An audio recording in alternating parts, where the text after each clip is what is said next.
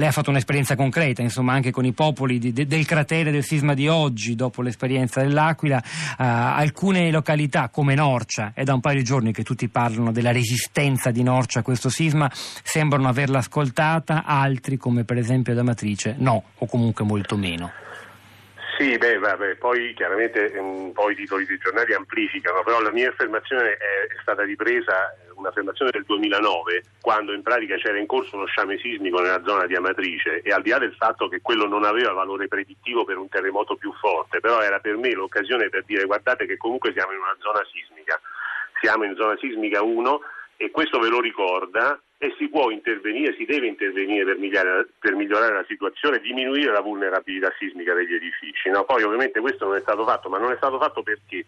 Perché in Italia c'è sempre il fatto di rimettere a posto ciò che cade, ciò che crolla, ciò che si lesiona dopo il terremoto, ed è il caso di Norcia, ma anche di altri centri storici come Nocera Umbra dopo il 1997, no? E tralasciare ciò che invece non è stato danneggiato, no? Che rimane lì, rimane nelle condizioni di elevata vulnerabilità, e appena poi arriva il terremoto, quello vero, allora poi crolla tutto, no? E questo è un pochino il senso, cioè cercare adesso di abituarci al fatto di trovare degli edifici, degli abitati, dei paesi che si trovano in zona 1 e nelle zone interne, che sono mediamente abbandonate e dimenticate da tutto, dalla politica e via dicendo, e fare in modo che si operi in ottica preventiva. Questo era il senso della mia frase del 2009, ma questo lo dico oggi non soltanto per Amatrice, che ormai è colpita, ma per tutti quanti gli altri centri non ancora colpiti da terremoti, ma terremotabili, potenzialmente raggiungibili da terremoti forti. Questo è il discorso. Senta, ma il fatto che Norcia non abbia subito grandi danni in parte è dovuto al fatto che è arrivata meno forte la scossa, soprattutto certo, quella delle 3.36 in quella cittadina, però anche e soprattutto perché alcuni lavori sono stati fatti. Che cosa si sarebbe, insomma, mi rendo conto che è difficile, difficilissimo parlarne ora,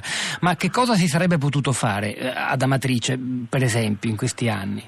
Ma certo, sa, questi sono discorsi che attengono alle politiche di governo.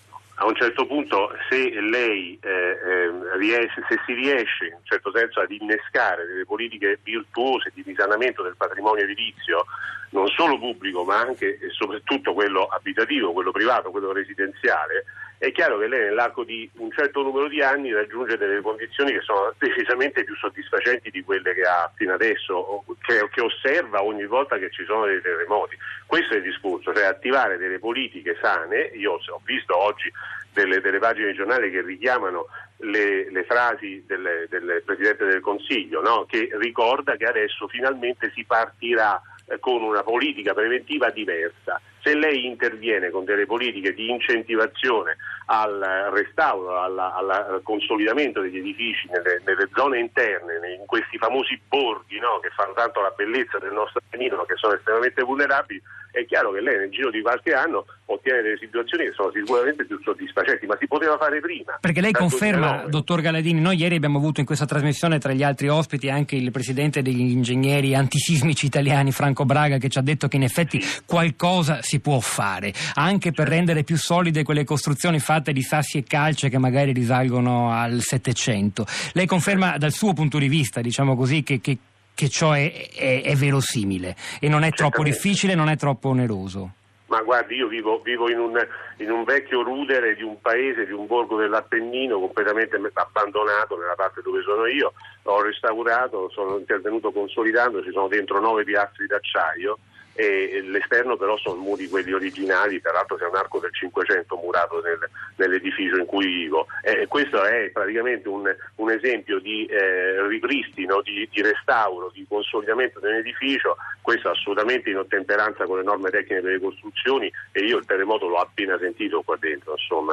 Galadini, innanzitutto vorrei chiedere se lei è d'accordo con questa visione così negativa, e in seconda battuta, noi possiamo immaginarci che un giorno anche la gran parte dei borghi appenninici saranno solidi e resistenti come casa sua, e che dunque questi terremoti, che in se stessi non sono fortissimi, sono molto meno forti di quelli che colpiscono il Giappone, la smetteranno di fare morti? Dunque, sicuramente sì, sono d'accordo con le visioni per certi aspetti pessimistiche che fotografano quello che è oggi la situazione. Per contro sono ottimista, non posso non esserlo, dato il mestiere che faccio, sul futuro. Io sono convinto che con una adeguata attività formativa che significa una sorta di cultura, è una cultura civica, no? Poi alla fine l'avere consapevolezza di vivere in una zona che ha un certo tipo di rischio naturale, va bene?